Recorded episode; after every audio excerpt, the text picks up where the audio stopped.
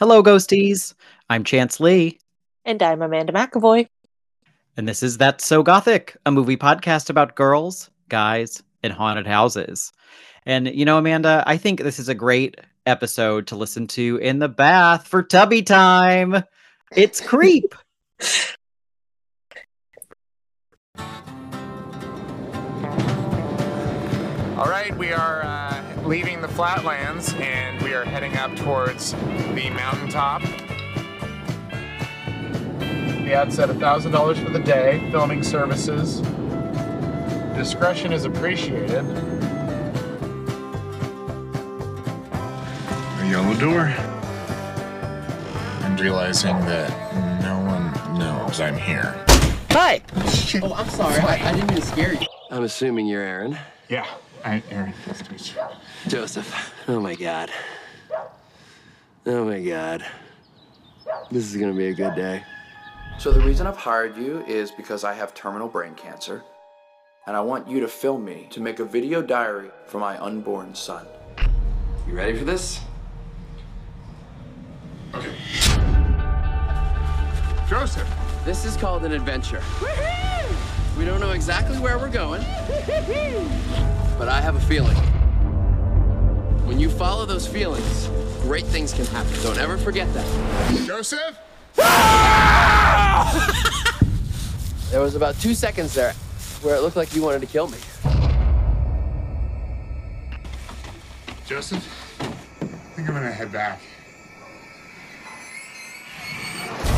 You see my keys? One drink, okay? Bottoms up.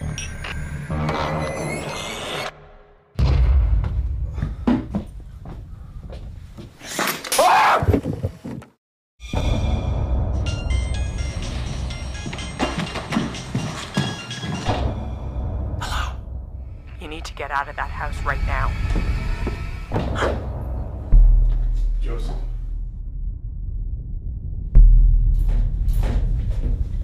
Joseph. Why do you look scared? Don't be scared. It'll all be over soon.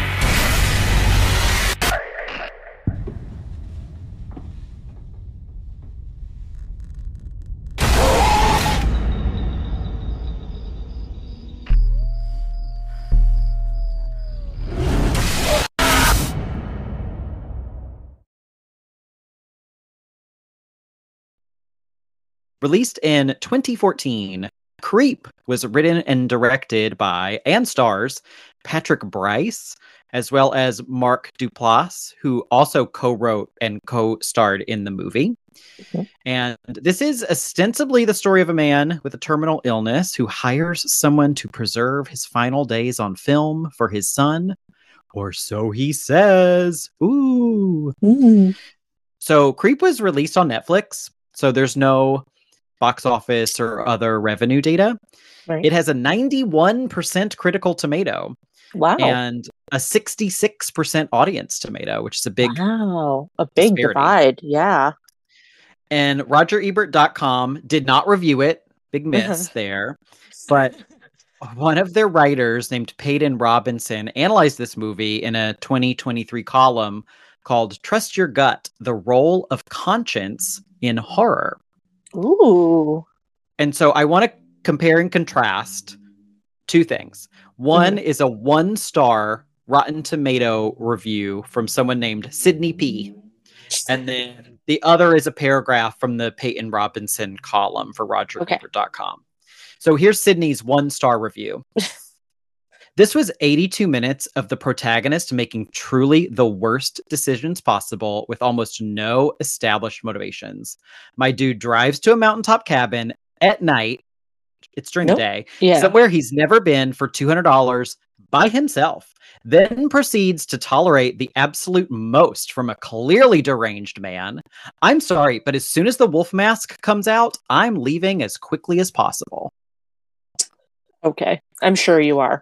Sydney's so smart, like so smart and superior. And anyway, here's Peyton Robinson for Roger Ebert.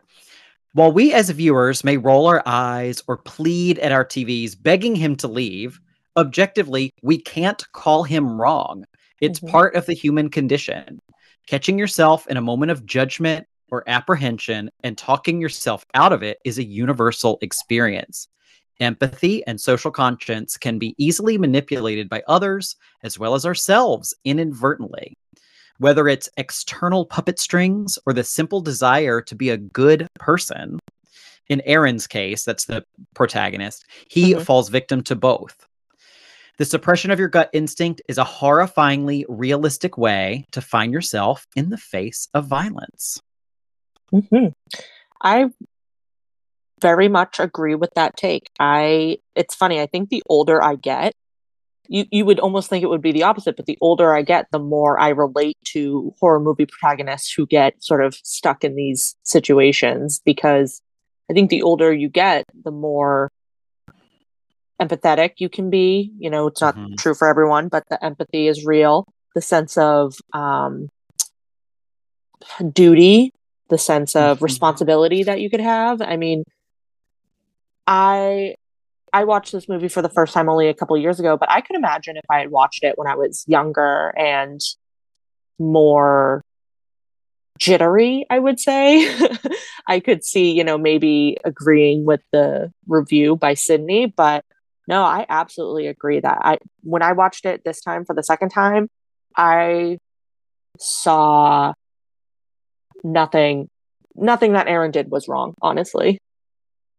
Right. You can see how it goes because, especially when we'll get into it, you know, he goes from being in these kind of uncomfortable moments to then being asked to question them, and it ripples. And yes. There's a push and pull to it. It's not like he's just blindly going along with it. There's always tension there in the script. Yeah. And I think, too, you know, this is a short movie. It's a very, very short movie. So you don't know a whole lot of Aaron's background, because as I'm watching it, I'm thinking about all the people he, you know, could have turned to or something. But what if he doesn't have that support group? You know, it's a short movie. And I think that's what makes it good, though, is because it's kind of ambiguous on that. You don't know what Aaron's upbringing was like. You don't know what circumstances led him to exactly be there. You get some snippets, but it's really up for your own interpretation. Right. And he's the type of person who would answer this ad for $200. I feel like, to me, that's all you need to know. Yes. Yeah. Yeah. Very good point. He's, you know, desperate or needs it enough to be in this situation. Yes. And the movie even, like, Sydney is not paying attention because the movie even, like, explicitly calls that out later on. Yes. Yeah. Yeah. And well, I mean, clearly, because she said that he shows up at night. He shows up in broad daylight. It's broad daylight. Like, Sydney, wake up. Yeah. So, yeah, I really liked what they said on the RogerEbert.com review, because that gives me a little bit more depth to maybe why I feel this way. But when people's criticism of horror movies is in, like, they made a stupid decision, or even worse, I wouldn't do that. Yeah. Is the most asinine form of criticism possible. Like, it holds absolutely no substance and seems to only serve to position the critiquer as superior or more intelligent or more savvy. And it's just like, shut the fuck up, Sydney. You didn't even know. You can't even tell the difference between day and night, bitch. So like, sit down. Right. Like, I think it's important as moviegoers that we do try to, like, consider the characters, like, motivations and things like that, but, you know, that's the whole point of watching a movie, is that you can't know everything that goes on in a split second decision, and just like you can't know in real life when you're watching someone else. So yeah, Sydney, take that. Wow, Creep is a metaphor for life. I love this already. It's the deepest movie we've talked about so far. It's pretty deep. Yeah. And yeah, it only has two people in it, which is crazy. So it's got the two guys who both co-wrote the movie. Patrick Brice also directed it. I don't know anything about him. Him, I don't know anything about. And Mark Duplass, I've seen here and there quite a few times. He acts, he directs, he writes. He rose up from what they call the mumblecore movement, which also kind of gave birth to Greta Gerwig. So Wikipedia defines mumblecore as a subgenre of independent film characterized by naturalistic acting and sometimes improvised dialogue, low budgets, an emphasis on dialogue over plot, and a focus on the personal relationships of young adults. Filmmakers associated with the genre include Lynn Shelton, the Duplass brothers, Greta Gerwig, Joe Swanberg. And it says the genre is a mostly American phenomenon. And then they say the related term mumble gore has been used for films mixing the mumblecore and horror subgenres. Oh, that's fun. So who knew? I know. Who is the other brother? Mark Duplass's. Yeah. So his brother is named Jay. Okay. And they've like co-created stuff together. And Jay is in a few episodes of Search Party, which might qualify as a mumblecore show. Oh. That's with Alia Shockett. Oh, and she plays a college student. They've graduated college and they're like directionless. And she finds out that this girl who she went to college with, but never actually probably ever talked to, has gone missing. And she decides to make it her like life's mission to find her. Oh, and that sounds really interesting. Her friends are all self-absorbed and are just like, why do you want to spend time doing this? Yeah. And she's kind of trying to make this girl's disappearance all about her. And the first maybe 2 seasons of that show are absolutely brilliant. Really? And then the 3rd season starts to careen off a little bit. Yeah. And I can't remember if it was on for 4 or 5 years, but the last season has zombies in it. Oh my God. It goes so far off the rails that like, even I love when things kind of go off the rails, but this felt like y'all need to stop. Interesting. It still sounds interesting. I kind of want to give that a go.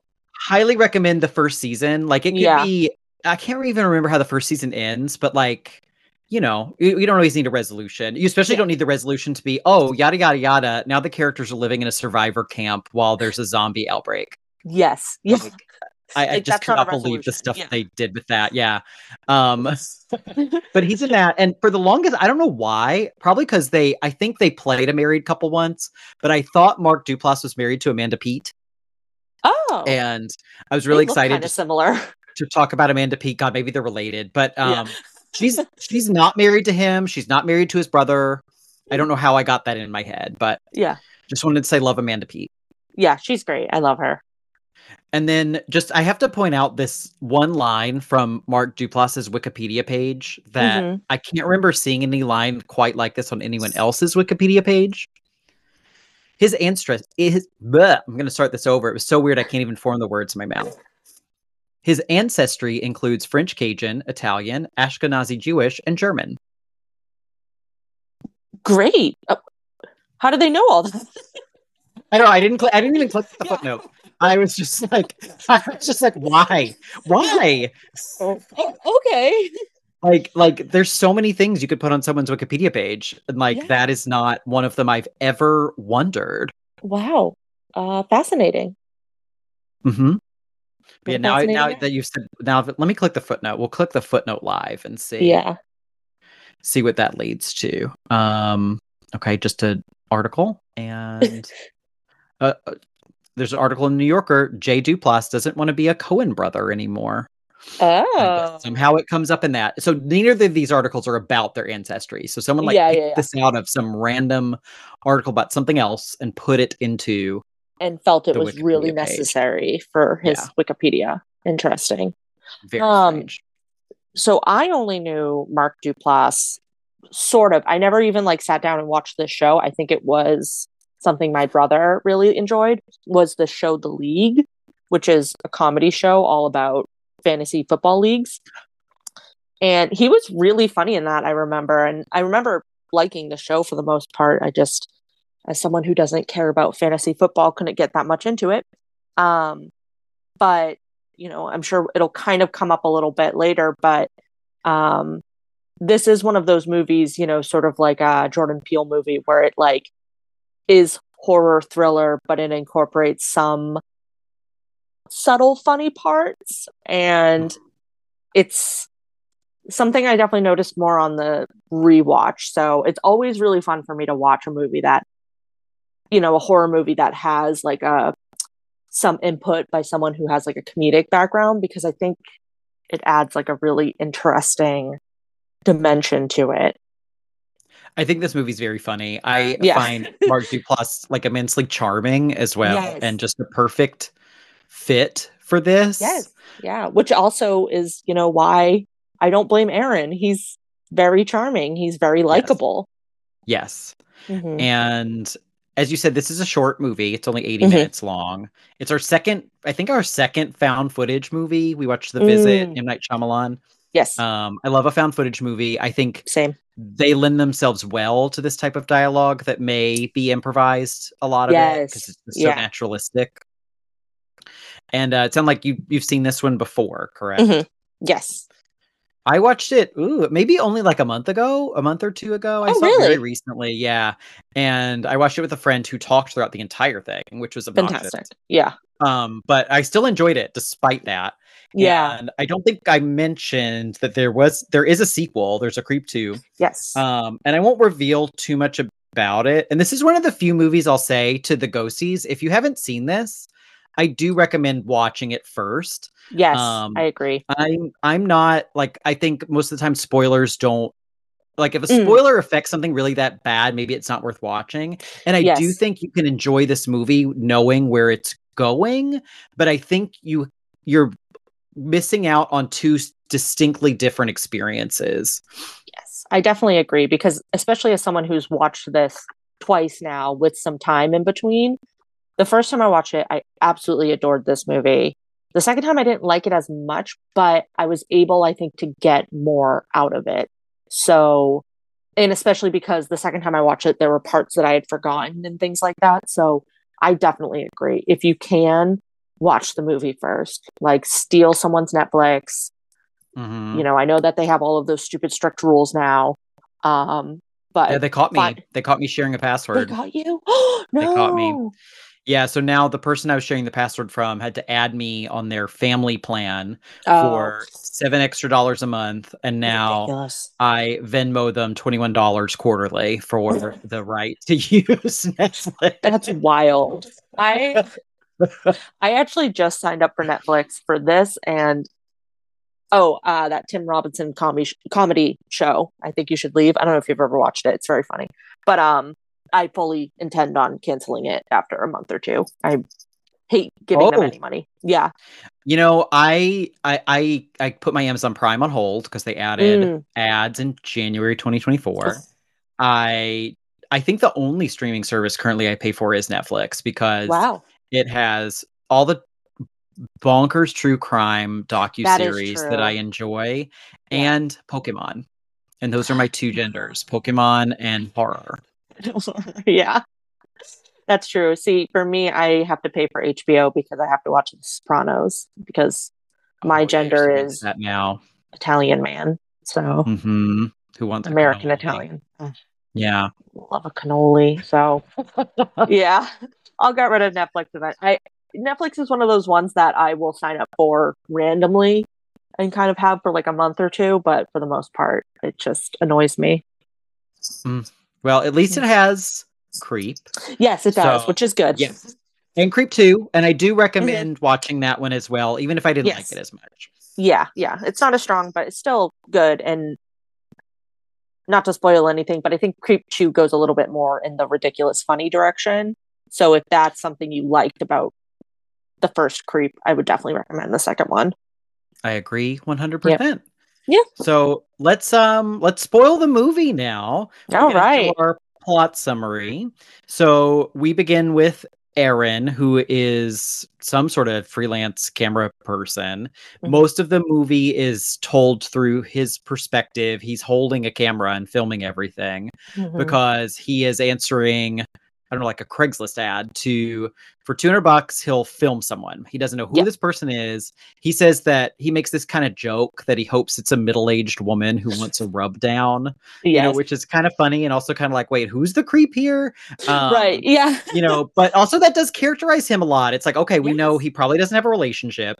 He needs $200. You know, like he has 8 hours. He has this full day to just do this, right? So you know, we learn a lot about him. I think this whole plot summary is just going to be an attack against Sylvia or whatever her name was. Yeah. I've already forgotten her name. Sydney. Yeah. He pulls up to the house on a bright clear day. It is so sunny. Like, yeah. He's able to see everything. He walks around the house. Yeah, and he sees an axe. It like a mountain, you know, cabin or something. It's not like the Texas Chainsaw Massacre. Like, it looks like, you know, if you go to like the White Mountains in like New Hampshire, like I'm sure there's neighbors. Like, it's not in the middle of nowhere. No, they're literally like an hour outside of LA. Yeah, like they're literally where they filmed it. And yeah. I mean, it's just like, yeah, it's nice, it's cute, right? And yeah, not you. And the thing I like that this movie does so much, especially the first time I watched it, I didn't know where it was going. Yeah, you know, I really felt similar to the Aaron character, which is like, I'm going to save this for the Gothic roundup, so we have something to talk about there. But there's always a like, what's going on here element to it. Yes. And the film shows that it's like, oh, there's an axe. Oh, it's quiet. Yeah. Right. And then we meet Joseph, who like suddenly appears. Oh, yeah. He appears at the driver's side window, and immediately like wants to bring down boundaries. He gives him a hug. He's just overly familiar right off the bat. Mm-hmm. He goes up the stairs and he's wearing these tight little running pants that have this zipper pocket like right above the crack, like it's centered, you know, it's not over either cheek, it's centered. And I just, it's centered, yeah, it's like a horizontal crack. Yes, and like I think that is so funny. And two, this is a left turn, but have you ever seen the Coneheads movie? No, I don't think I have, actually. I actually highly recommend the Coneheads movie. Okay. I'm not a fan of SNL or comedies, really. And I do have some nostalgia for it, but I watched it maybe like 5 years ago and still thought it was really funny. Yeah. But there's a scene where you see, so Dan Aykroyd plays a Conehead, which is like an SNL character. Yeah. They're aliens. They have giant cones for heads, but no one ever seems to acknowledge it. They're just like, these people are different. And that's the joke. Yeah. But there's a scene where he's at the gym and they show him nude from behind, and he has no crack. His butt is just like smooth. And like, and that's really what this reminded me of. So great. I love a great butt chomp. Yeah. Yes. So we go into the house, you know, it's just, like you said, it's a cute little house. I feel like my aunt had a house in upstate New York like this, you know, just like in the woods. It's probably near a lake. Oh, I think they are near some water. Yeah. And Joseph explains that the reason he's hiring Aaron is because he has a terminal cancer. He has a brain tumor the size of a softball, and he's going to die soon. And he wants to leave his son a video to remember him by. Right, right. And he's very like optimistic in this introduction. Like, he's even saying, you know, he thinks he's going to beat it. And, you know, again, like just adding to that like charm, like, why would you doubt this person who's like so cheerful and like sweet? And, you know, but he's also kind of like, it made me laugh because he just reminds me of like those like really toxic positive people sometimes, you know, who's like, you know, I just gotta keep eating right, gotta keep working out, and we're gonna beat this. And it's like, okay, sure you are. And yeah, he's kind of weaponizing that positivity against Aaron to keep him in this situation. Yes. And immediately throws him a curveball where he decides it's tubby time. He says, we're going to take a bath together. And he's like, well, I'm going to take the bath. And he's like, it's not weird. I'm going to take the bath and you're just going to film me. Yeah, So he undresses and gets in the tub and then does this whole like mime act. Yeah. Washing his son's hair. And he says he used to take baths with his dad. And it's so uncomfortable. Like baby talk to him. Yeah.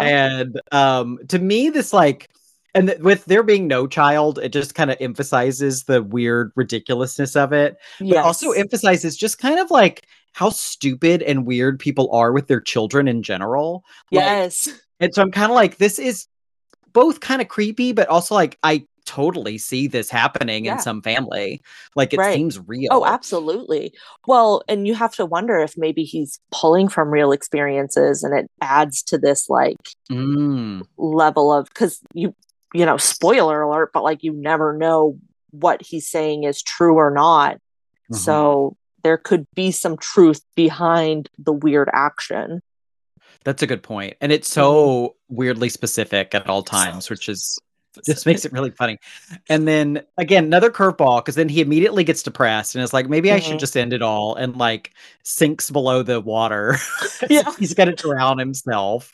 But then pops up and it's like, just kidding, let's go for a walk. Yep. So they go to get dressed and get warm for this hike through the woods. Mm-hmm. And Aaron screams because there's this very creepy wolf mask on a shelf in the basement. And Joseph's like, what is it? And he's like, what is that? And he's just like, oh, that's Peach Fuzz. It's Peach Fuzz.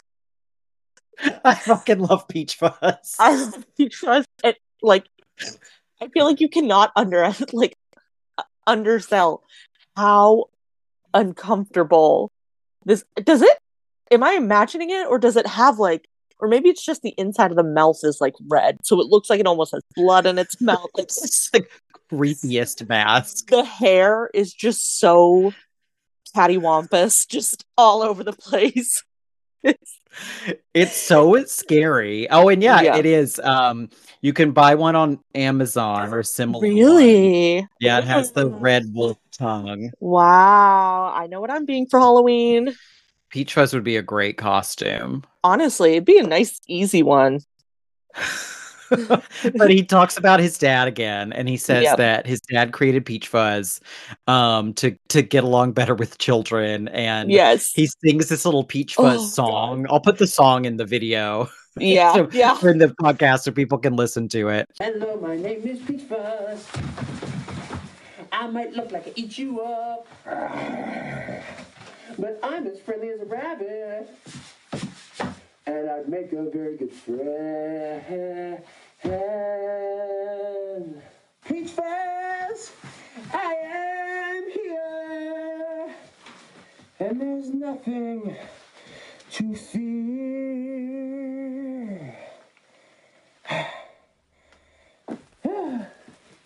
I don't know if you have any like intel on this, but like the song does sound improvised. So I don't know if that was a conscious decision beforehand to make something that they had already written sound, ad-libbed, or if it truly was, because it's very bizarre. It's a good time though.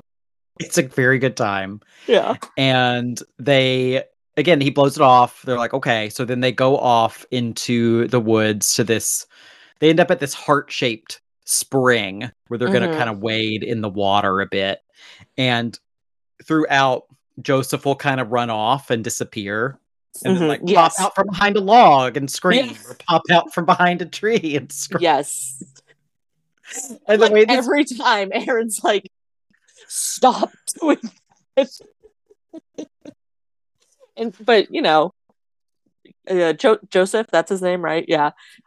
He's just having a great time doing it. So there's one point where he takes the camera and turns it on Aaron, and it's like, you should see your face right now. And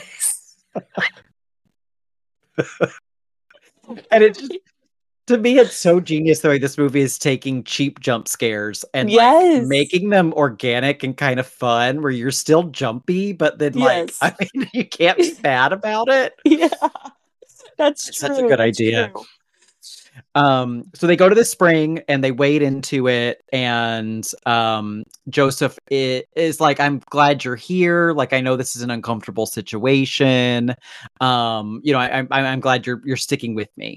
And is this when he tells him so then they go to a restaurant to get some food, and Joseph admits that he had been taking pictures of Aaron this whole time. Yes. And when he showed up and was looking for him, and thought that if he got to know him, it would make him a little less nervous.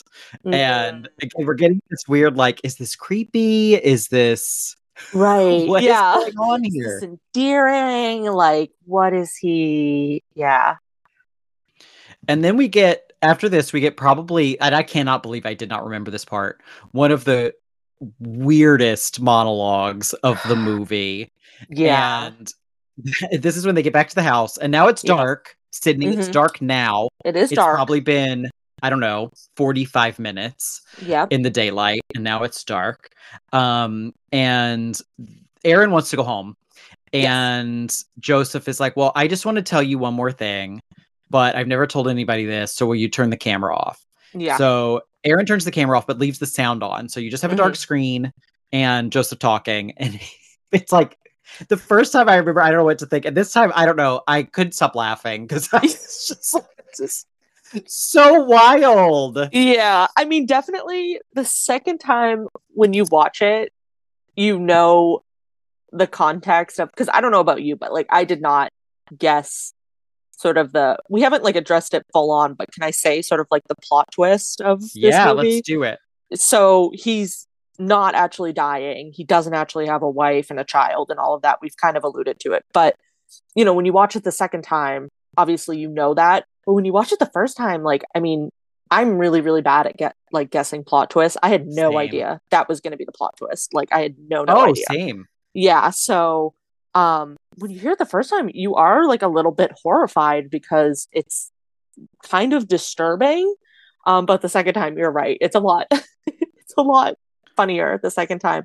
But also in a weird way, almost more disturbing because then you know it's all coming from just his imagination. Like, right. This guy is, you know, he doesn't have to be this crazy weirdo stalking people. He could be an amazing writer, this guy. Like, what a fucked up imagination he has. So just like Mark Duplass, like maybe, you know, you get into that too, where it's like, oh, like, I mean, these two guys wrote this story, you know. Yeah, that's true. In the grand scheme of things. And so what does that mean?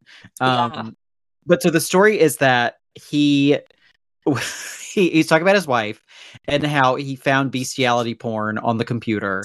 And which, by the way, it's very funny the way he does, because he's like, he starts off the story like, my internet was going slow, so I asked a friend at work what it could be, and the friend says that, you know, your browser history might be full, which, you know, I know cookies is a thing. I don't know that your computer will slow down because of your browser history. Am I wrong? I've been helping people with their computers for a while now. So I thought that was very funny, the way that it's set up. And yeah, he finds the videos, and then you can go on. Great, thank you. You take it from here. He found this porn, and he said I wasn't looking at animal porn, Aaron. So there's only two people who use that computer. Yeah, done it. So he knows his wife is into bestiality porn, and so he comes home with the Peach Fuzz mask and ties her up and has sex with her.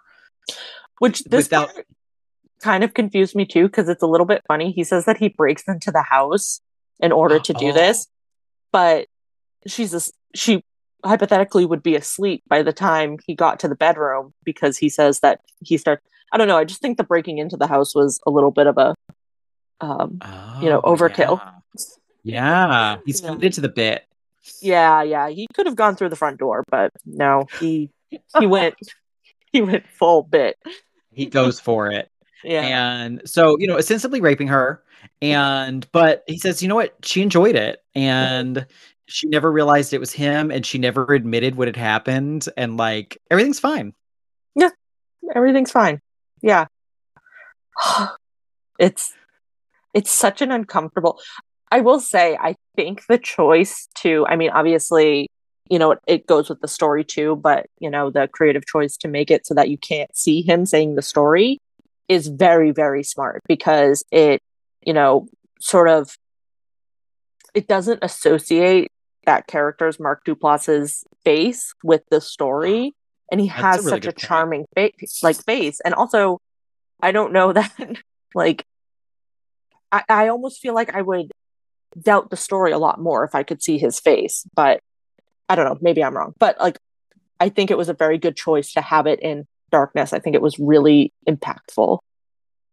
That's a really good point, because it does make you more confused. How should I take this? Like, yeah, right.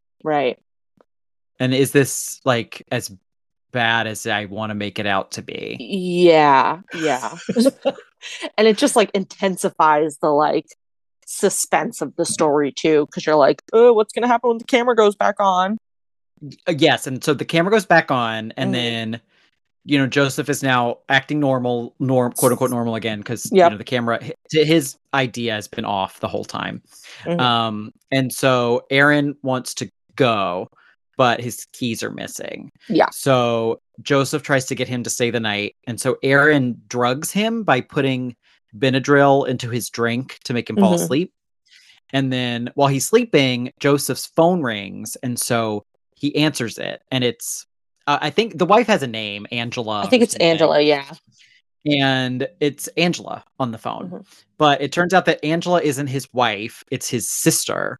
Mm-hmm. And she says that Aaron should just leave the house right now. Just leave the house. Yeah. She says something about how, you know, her brother isn't, I think, right in the head is the, like, kind of the phrasing she uses. Yeah. And I love that scene. Like, that's probably, like, just him talking to her is, like, one of the most tense scenes. And it feels like a very realistic conversation too. It does. And we do hear the person on the phone. So there's, like, kind of one other character. There's this woman's voice. She's voiced by Mark Duplass's actual wife, who is not Amanda Peet. And as you're talking about that, I thought it was funny. This is almost the same reveal as the other found footage movie we did, M. Night Shyamalan's The Visit, where they get a phone call and they're told the person you're in the house with is not who they say they are. That is really funny. Yeah. Huh. And did this come out before? Let's see. This is 2014, and The Visit, M. Night Shyamalan's The Visit, was the next year, 2015. Oh, wow. M. Night Shyamalan. Interesting. Wow. Interesting. I think we have a case on our hands. I know. But it also, like, you know, you could get, like, really deep and talk about how it's, you know, horror in the age of technology and, you know, I don't know. But if you wanted to go there. Right. I'm not going to say, like, yes, when M. Night Shyamalan wrote The Visit, an entire publishing house accused him of plagiarism, but... No, I'm just putting some facts out there. I actually don't believe that. That he's played. Yes, but I agree.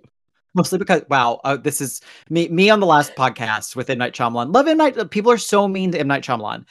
On this podcast, if he was a plagiarist, his movies would be better. Also, like, not wrong, but also I don't think he is, because I think he's so far up his ass. Why would he need inspiration from anyone else? Like, why would he need to take anything else? Oh, he's there. Exactly. He is brilliant. He is show-stopping. He doesn't need their help. Right. He's just a walking legend. Yeah. But, anyway, back to this movie. So we've got the reveal. Mm-hmm. And Aaron is now trying to escape. Joseph wakes up. There's some scenes of him kind of running towards him, intimidating him, wearing the Peach Fuzz mask and blocking the door. Yep. And kind of doing, like, a little creepy level. Yeah. He kind of does, like, a little dance in front of the door. Kind of starts, like, moving his hips. It's true. He does do the dance, and it's, again, it's like, is this danger? And we don't know, because Aaron asked the sister, is he dangerous? And she... like, won't answer, and then the phone's dead. Yeah. She kind of said, like, I think he asked her if he's dangerous, and she kind of just says, "You should just get out of the house." Right, and so we're still not sure. We're like, is this a life-threatening situation, or is he just mentally ill? And we kind of yada yada, some things happen. Aaron ends up escaping, and then he's still filming himself because he's getting, like, DVDs in the mail from Joseph. He's getting a stuffed wolf in the mail from Joseph that when he cuts it open, it's a little heart pocket with their pictures inside.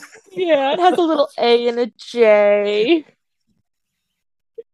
Which, the first boy I ever asked out, his name started with a J, so I wish I had that locket. It's y'all. It's y'all. I should have done that. I should have put our little pictures in a little locket and sent it to him in a stuffed wolf with a DVD. And then he had to cut it open to get it out. And then he has to cut it open because that's the most romantic thing I've ever seen. He says something about, what does he say about the wolves? Like, he's always really liked them because they're like, when they, like, mate, they mate for life or something like that. Like, it's very uncomfortable. Well, this is too, it's funny because now it's like, oh, are we just getting into, like, he's a little mentally unstable and obsessed / attracted to Aaron. Is there some homoeroticism here? Like, yes, what is happening? Right. And this is where on my second rewatch, I think I got a lot more from the movie because I kind of forgot about almost this like whole section, like after he leaves the house, because the iconic part of the movie is arguably when he's in the house, like when he's, you know, tubby time, like seeing him in the Peach Fuzz mask, like those are kind of the, but we're only about, I think it's a little over halfway now. So a lot of the movie is this, it becomes this like thriller, this stalker thriller. Yeah. And I completely forgotten about that. And honestly, I think it's like the strongest part of the movie. Oh, wow. I love that. Yeah. Yeah. See, I really enjoyed actually like the last bit of the movie. It's good. This is where I think to me, the first time I watched it, this is when I was the most confused in a good way. I'm like, what is happening? Yeah. And as I knew where it was going, I was personally a little less invested in this part. Okay. Okay. Interesting. And we also get a part where Joseph has broken into the house and has turned on the camera and is filming him cutting a lock of Aaron's hair to keep. Yeah. And he also like pans down Aaron's body and like he lingers on his foot for a second. That's right. And then was it before or after this? I feel like because honestly, this part, while I really liked it, it is a lot of just like beats of just like this day, creepy, this day, you know, if you've ever watched a movie with a stalker, like it does kind of follow similar, you know, tropes, but I can't remember if it's before or after that. I think it's before. I love it as like a horror, like just a traditional horror movie, scary shot where Aaron leaves the camera on his end table. And it's this shot that goes through his bedroom door all the way across the house. And you see Joseph in the glass door. Yes. I love, although it does end kind of funny because then Aaron like turns and Joseph just falls, just like goes down to like avoid him. Yes.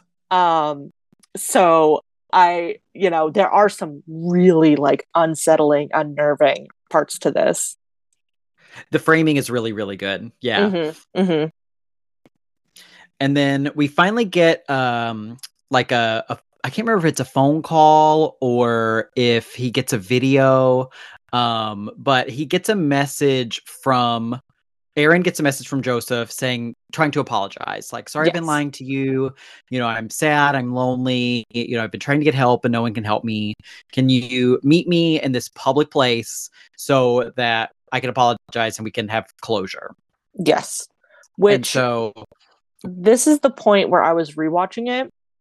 Where, and it's funny because I was originally going into this, I think talking to you about this has made me like this movie a lot more because my issue when I watched it the second time is like, I wish it had committed a little bit more to the, like not the comedy, like I'm not saying it should have been a horror comedy, but I wish it had just like kind of, but with that being said, like now speaking with you out loud about it, I'm realizing like how many like little subtle sort of intricately like silly moments there are, like just kind of like ridiculous moments, I guess is maybe a good way to phrase it. Yeah. And because at the end of the video, this is my favorite part, I think, of the whole movie. At the end of the video, Aaron pauses it and I think the camera is off of Joseph when he's talking about it. I can't remember, but Aaron pauses the video and he says like into his video camera, you know, like, oh my God, look at him. He's so sad. And he pans it over to the screen. And Joseph is just making like the saddest, like sad turtle face. He's so fake. And I think at that moment, like I really was like, okay, what are we doing here? Like, but again, now speaking with you retrospectively, I think, you know, the movie really like heightens this sort of like it's not absurd. It's not like, I don't want to sit here and say it's like some absurd horror comedy thing, but like, you know, it just points out all of these like little things that we as an outsider might think are like funny or ridiculous, but in the moment make sense. And this was like really a moment where I was like, how could you believe that face? But with everything that he's gone through, it makes a little bit more sense. Right. It's like both funny and also makes more sense. Yes. Makes sense. Yeah. Yeah. Yes. Just his face is so funny. He looks like a little sad turtle. It's so funny. I want to like print it out and put it somewhere in my room. Be a good t-shirt. It would be a really good t-shirt. Yeah. Yeah. Just like Creep. Oh, with a face. That would be good merch. Yeah. They should. Right, exactly. Yeah, we should go in on that collab. Yeah, absolutely. But the sad turtle face works. Aaron decides to go to this park. He puts the camera like where it's filming this lake and this bench, and he tells the camera that he has like 911 on speed dial in case something goes wrong. And he sits on the bench, and while he's sitting on the bench looking out into the lake, Joseph starts to creep up behind him, wearing the Peach Fuzz mask, and pulls the axe out from under his coat and like kind of holds it up over his head, and then boom, puts it in Aaron's head like clock. Yeah, it's a gross noise. I don't know what they did to make that scene happen, but it looks so realistic, and that it looks so like subtle isn't the word, but it looks so like blood doesn't go flying or gushing, you know, it just goes in and it makes this awful noise, and he just falls. Oh yeah. Oh, it's really well horrifying. Done. And I remember watching it the first time, and I was like, "Is this going to be another joke? Is he going to kill him?" And until the moment the axe went in his head, yes, exactly. I was like, "What's going to happen?" I thought it was just really brilliant. Same, yeah. And then we do get a little like epilogue because Joseph talks into the camera, and it's kind of like him revealing his whole thing. And he does say that Aaron was his favorite. You know, he did think he was a genuinely good person. And he then like has this collection of DVDs, and we learn that he's done this to other people. Yeah, before. But Aaron's has a heart on it. No one else's does. So he does love him. I honestly I think that's a really brilliant like detail, because it, you know, if you like the first time I watched it, I was like, you know, my immediate thought was he doesn't actually really care about, you know what I mean? Like I immediately was just like, this guy's psychotic. He says this about every single person that he kills. But when you see the little heart and no one else is done, it's like actually like, oh. That's true. It meant something. Yeah, yeah. And then that's it. we get the idea that he's going to do it to someone again, and then in the sequel he does. We get more on that. But this is not about the sequel. So we are going to take a break, and we will return with our Gothic roundup. All right, Ghosties, we're back with our Gothic Roundup. All Gothic films have 4 elements: a girl, a guy, a house, and a haunt. This one may not seem like a traditional Gothic. It definitely isn't. But I do think that like Aaron and Joseph as girl and guy fit really well into those tropes. I agree. Like this, you know, girl, Aaron, being lured to a place, sort of getting... you know, he has absolutely nothing to do with Joseph, and just becoming like so involved and enwrapped in his life, and these two forces coming together. I absolutely agree. And always thinking, should I leave? Should I go? And then by the time you decide to leave, maybe it's too late to leave. Yes. Yeah. Agreed. Good play on this trope. And Aaron is, you know, we talk about it a lot. Like, you know, the Gothic girl is usually pretty crafty and, you know, has some wits about her. And I think Aaron is. Screw you, Shelby. Is that her name? I don't even remember anymore. I love it. You know, it's not even worth remembering her name. Right? Because Aaron, I mean, the Benadryl, baller move. Like, yes, so I'd forgotten that. Yeah, very good. The Benadryl was a great move. You know, he does call the police. I think that's something else that, you know, Shelby failed to mention, is that he does call the police, but he doesn't get any support there. Oh, I forgot about that. Yeah.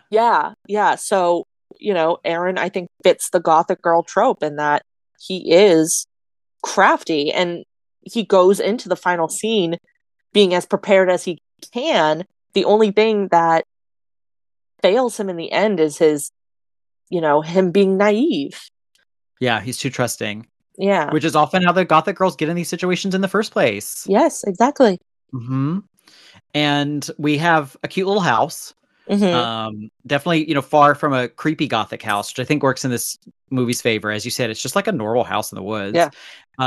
Turns out this is Mark Duplass's house. It was one of his properties that he owned. It's in Crestline, California, which is 1.5 hours from Los Angeles. Uh-huh. He put it on the market in 2017 for, honestly, I for what little I know about California real estate, this seems like a steal. $243,000. Are you kidding me? Like, I wish I could go back in time and somehow buy this house. And the LA Times said that this house was perfect for anyone passionate about nature and indie horror films. Oh. And it was reported as sold the next year. Wow. So this is how they described it in the... Yep. I was going to say, I wonder if they'll ever make it into like an Airbnb. That would be really fun. I would totally stay there. Yeah. Gothic vacation. Yes, that'd be so much fun. Yes. They have pancakes. They get it. See if the Peach Fuzz mask is in like, the bedroom. Peach Fuzz. Yeah. Yeah. If I bought this house, I would keep a Peach Fuzz mask in. You have to. Absolutely. Yeah. But this is how they described it. They said it's a loft style kitchen, sits adjacent with custom tile floors, modern wood and chrome appliances. Dark hardwood lines the bedrooms and living spaces, which lead out to two large decks that span the length of the home. The mountain residence also has 2 bathrooms and a laundry area. Wow. And that was under $300,000. I can't believe it. Like, it's not a small house. Yeah. Like, it's as I said, it's a two-bedroom house. So, right. And it's in California. And it's an hour from LA. I was going to say, like, it's not like a short commute, but it's drivable to LA. Yes. I'm blown away. I want to live there. That's so unfair. That was the steal of a century, whoever got that. I know. I couldn't believe it. Damn. So yeah, whoever got that got a deal. So yeah, please invite us over. Enjoying living there. Yeah, and please invite us. We'd have so much fun. I'll bring a pot roast, I promise. Okay, yeah, I make really good cocktails, so... Ooh. And I won't put Benadryl in them, so... I promise. Sure. And then last but not least, we have our haunt, and there's no, like, supernatural element. We've got the kind of, like... I mean, it's in the title, Creep, the creepy element of it. Yeah. But this makes me think of what we've talked about a few times with our American Gothic, and how the fear often in American Gothic is this fear of the unknown. Mm-hmm. And this movie, I think, also brings in these modern fears of just like fear of intimacy, like fear of like, especially early on, it's like I know the movie's called Creep, but like he wants to give the guy a hug. Why is that making me uncomfortable? Like, is it making me uncomfortable because he is so sweet and just like has no boundaries and like is doing this, you know, and like the movie plays with that in a really interesting way. Right. Something I'm like constantly torn about is like society's relationship with true crime, because I think in a lot of ways it's really damaging how much we trust people. And obviously this movie is not real. This is not a documentary. As far as I know, it's not based on anything true. But I kind of lost my train of thought a little bit. But basically, like, you know, true crime has really affected our ability to trust people. And I think overall, I believe that's harmful. But then you do get the people who support true crime and that, you know, oh, you should be a little bit more distrustful. You should, you know, and obviously in this case, maybe he should have been more distrustful. But also I think that this movie maybe is trying to highlight the extremes that have to happen in order for that to be true. Right. No, and I agree with you. Like, I think there's a lot of people who, they're just, I don't know, the true crime seeds this fear that everyone is out to get you and danger lurks around every corner.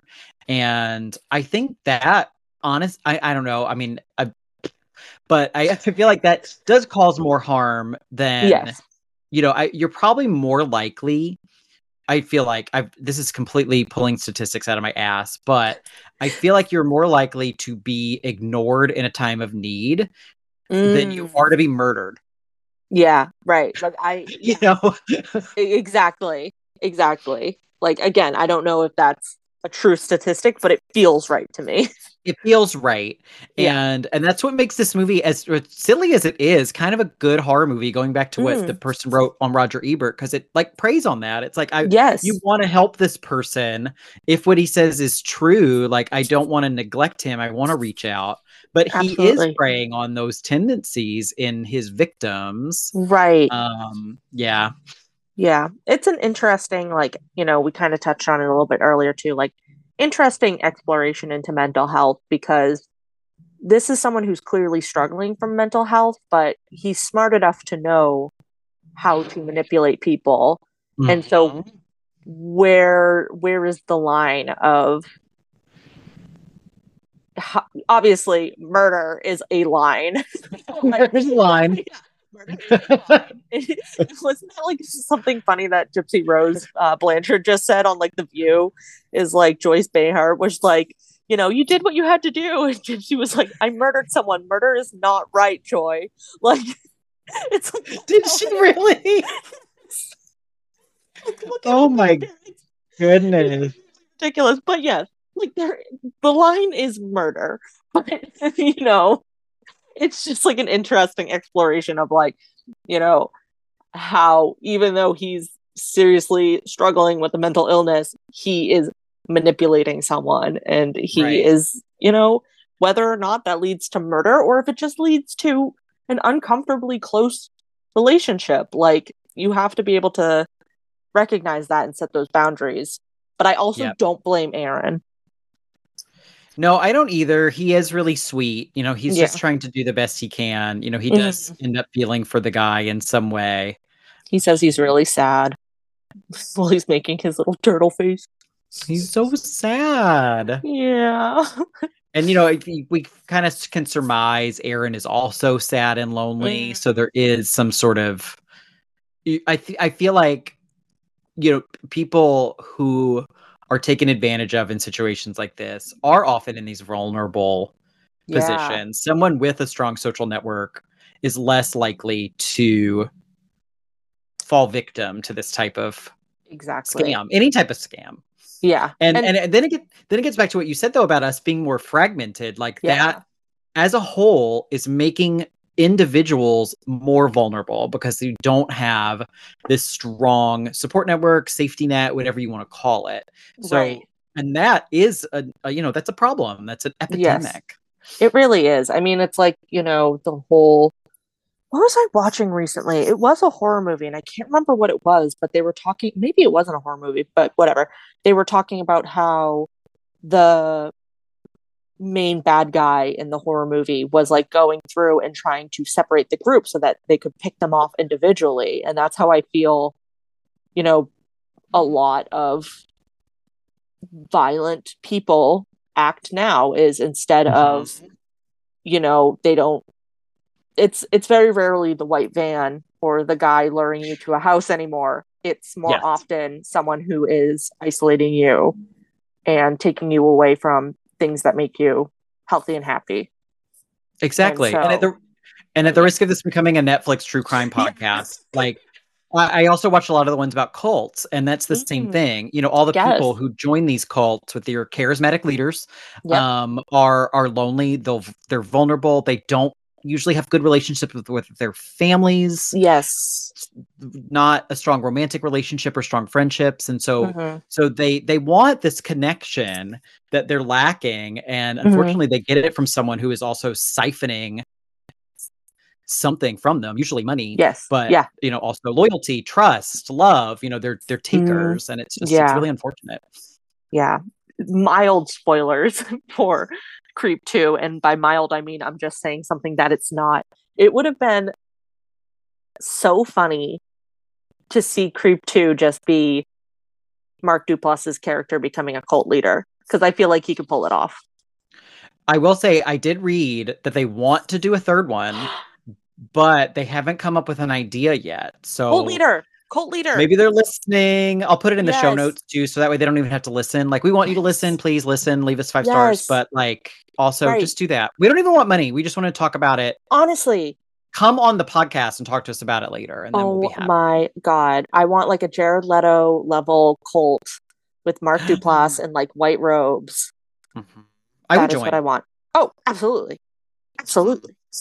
I would join. Sometimes I feel like I just haven't found the right cult yet. I watched we're getting very off topic, but I'm going to mention this. I think you recommended it. I watched the, what's the one with like the online dating? Twin Flames. I watched that one and I was like, I would have joined that in the early days for sure. For sure. Like, it's a miracle. What is the thing that they use where they decide if people are male or female? What was the term they use? Divine feminine and divine masculine. Yes. Do you think you're divine feminine or divine masculine? Well, I think that if I had joined early, I would, automatically get to be the divine feminine, which would be very exciting. But if I was at the point where it was mostly women, they definitely would have put me in divine masculine for sure. I would have been one of the people who's like, what the fuck? Like, I want to know how they would assign me. That's another thing with these cults is I always want to know what would they think of me? Like, sometimes I want to pretend just so like, I'll get like, I haven't gotten that role yet. Yeah. Like, I kind of want to sign up for Twin Flames and be like, what are they going to say to me? Yeah, exactly. Where do you guys want me? I've just given up on staying on topic, but since there's a Netflix true crime story about Lori Vallow, who was an accomplice in killing her children. Right. And it's because she met this man who convinced her that her children were demons, and he would assign people a demon number based on how evil they are. And ooh. I want to know so bad and his name is Chad. I want to know what Chad thinks my demon number is. Yeah. Like, so bad. I want to know. Is it like 1 through 100 or 1,000? It might just be a 10-point scale. Wow. Okay. So he's keeping it tight. Yeah. I can't remember if there were decimal points. Like, you could maybe be a 6.7. Okay. So yeah, but I feel like it was a pretty narrow scale. Okay. Interesting. And you also, I think, get a demon name because I think the theory is that a demon has taken over your body. So you're like now a 6.7 demon named like, Terrakion or something. Yes. Is that from Dune? I think it's actually a Pokemon. Harkonnen is Dune. Yeah. Can I choose my demon name? Yes. Now we've got full circle. Now I'm talking about Pokemon and true crime again. So let's bring it back to Creep. So do you think it's gothic? What do you think? I want to say yes. Like, maybe gothish, but there's something about it that's, you kind of said it earlier. Like, it's an updated gothic. It's an interesting take on a gothic tale. What about you? I agree. I feel like I've used this phrase a few times recently where I've called something a modern Gothic. But I'm going to use it again. I think this is like the true modern American Gothic. Like, it's taking our current fears. Yes. And again, there's some movies where I think they are consciously making like a Gothic. I don't think they have with this one. Like, they've just absorbed these tropes that happen to be Gothic. But I don't think, the intention doesn't necessarily matter. I think it still feels very rooted in this. And the Gothic, going back to what we talked about, isolation, like the girl is isolated, like the Gothic has always been about isolation and longing. So it has also brought things kind of full circle to the way they were, 200 years ago. Absolutely. Yeah. We've been playing it pretty fast and loose with that term anyway, since Elvis. So I'm fine with this. Yes. Gothic means nothing and it means everything. Exactly. Mm-hmm. Exactly. Yeah. I enjoyed this movie a lot more now speaking with you about it. Like, I kind of want to go back and rewatch it again now. We joked about Creep being a very serious movie, but I think we did have some of the more serious conversations we've had on this podcast during Creep. So that is true. Thank you, Amanda, for that. This has been a delight. And Thank you to the ghosties if you've listened this long through our true crime diversion and actually watched the movie maybe. So we appreciate you very much for listening to us break down Creep. So please subscribe wherever you get your podcasts. You can rate and review us on Apple, on Spotify. You can drop us an email, sogothicpod@gmail.com, and follow us on Instagram. And sometimes we post there. So until next time, stay ghosty. Boo-bye. Bye.